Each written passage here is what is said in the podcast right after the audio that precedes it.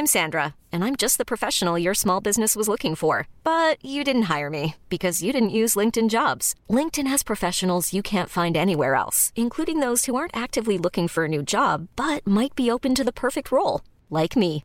In a given month, over 70% of LinkedIn users don't visit other leading job sites. So if you're not looking on LinkedIn, you'll miss out on great candidates like Sandra. Start hiring professionals like a professional. Post your free job on linkedin.com/achieve today. Te lo cuento. Tu dosis diaria de noticias. Muy buenos días, ya vamos a la mitad de la semana y para que empieces el día con todo, aquí te traemos tu dosis diaria de noticias.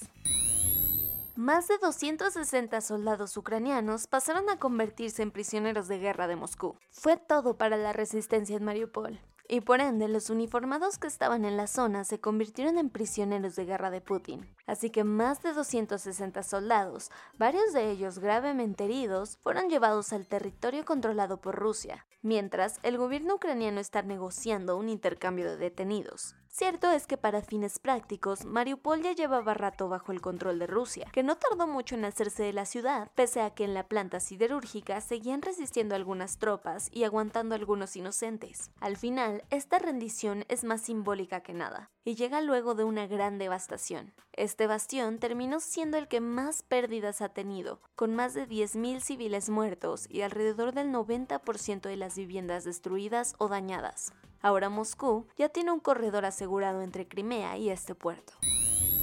Ya son más de 100.000 las personas desaparecidas en México.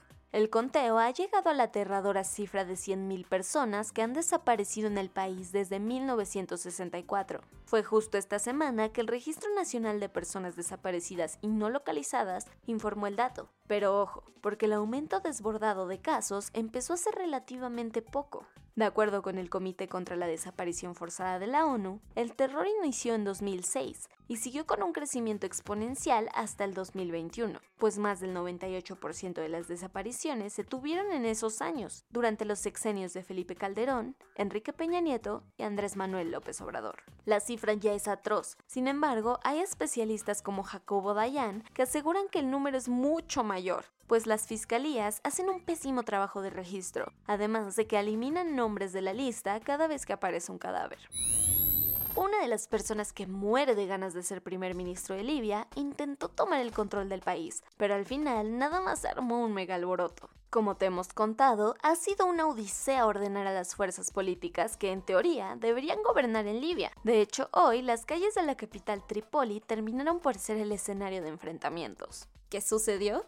Desde hace rato, Abdul Hamid, un conocido empresario, había sido designado como jefe del gobierno interino con la promesa de echar a andar elecciones democráticas cuando las aguas estuvieran más tranquilas. Pero algunas facciones se desesperaron, entre ellas la liderada por Fatih Bashagá, quien convenció al parlamento para que lo nombraran primer ministro sin el reconocimiento de su enemigo interino, obviamente. Ahora con la mano en la cintura, Bashagá se fue a parar a Trípoli para reclamar el cargo, lo que desencadenó el desorden. Al final, no le quedó de otra más que huir. Vámonos a los cuentos cortos. De acuerdo con datos oficiales, este mes ha sido uno de los más violentos, superando el promedio más alto desde hace 2 años en marzo del 2020. Los estados con más homicidios han sido Guanajuato con 151, el Estado de México con 122 y Michoacán con 109. Mucho se ha hablado sobre quién será la persona que recibirá la bendición de Andrés Manuel para que abandere la candidatura de Morena rumbo a la elección presidencial del 2024. Para sacarse de encima la polémica, el presidente dijo que él apoyará a quien gane la encuesta interna de Morena, dándole muerte así a las intenciones de algunos de que el partido tuviera elecciones primarias para definir a sus candidatos. Se pintó de verde Guerrero, tras despenalizar el aborto. Así es. El Congreso del Estado le dio el sí a la interrupción legal del embarazo hasta las 12 semanas de gestación. La ley, que fue una iniciativa de Morena, pasó con 30 votos a favor, 3 en contra, del PAN sobre todo, una abstención y uno nulo. De esta forma, la entidad se suma a la Ciudad de México, Oaxaca, Hidalgo, Veracruz, Baja California, Colima y Sinaloa. Sin novedad alguna y porque el miedo no anda en burro, los gobiernos de Finlandia y Suecia confirmaron que efectivamente van a presentar de la mano una solicitud conjunta para ser miembros de la OTAN. Tan solo en Finlandia, y para que veas lo convencidos que están, casi el 95% del Parlamento votó a favor de la adhesión al bloque transatlántico. El sujeto blanco que disparó en contra de la multitud en un supermercado en Buffalo, matando a 10 personas, la mayoría negras, planeó su atentado racista desde hace meses. Resulta que desde diciembre el criminal empezó a publicar en línea sus ideas para perpetuar esta masacre, haciendo alusión a teorías de conspiración racista. Peyton Gurdon se refirió al recinto donde disparó como área de ataque 1, dado que está cerca de un vecindario donde viven en su mayoría personas negras. Algo quiere Washington y no solamente son abrazos. Un día después de que Joe Biden aflojó el embargo con Cuba, hizo lo propio con las sanciones petroleras impuestas al régimen de Maduro en Venezuela. De acuerdo con los chismes que se traen los funcionarios de la Casa Blanca, estas medidas se han tomado para acelerar el diálogo con la oposición venezolana y ver si así pueden llegar a algo en un futuro. Por ahora, la petrolera estadounidense Chevron ya puede negociar una licencia con la estatal venezolana, aunque eso sí, los cambios tampoco son sustanciales. Eso fue todo por el día de hoy. Yo soy Ceci Centella y nos escuchamos mañana. Bye.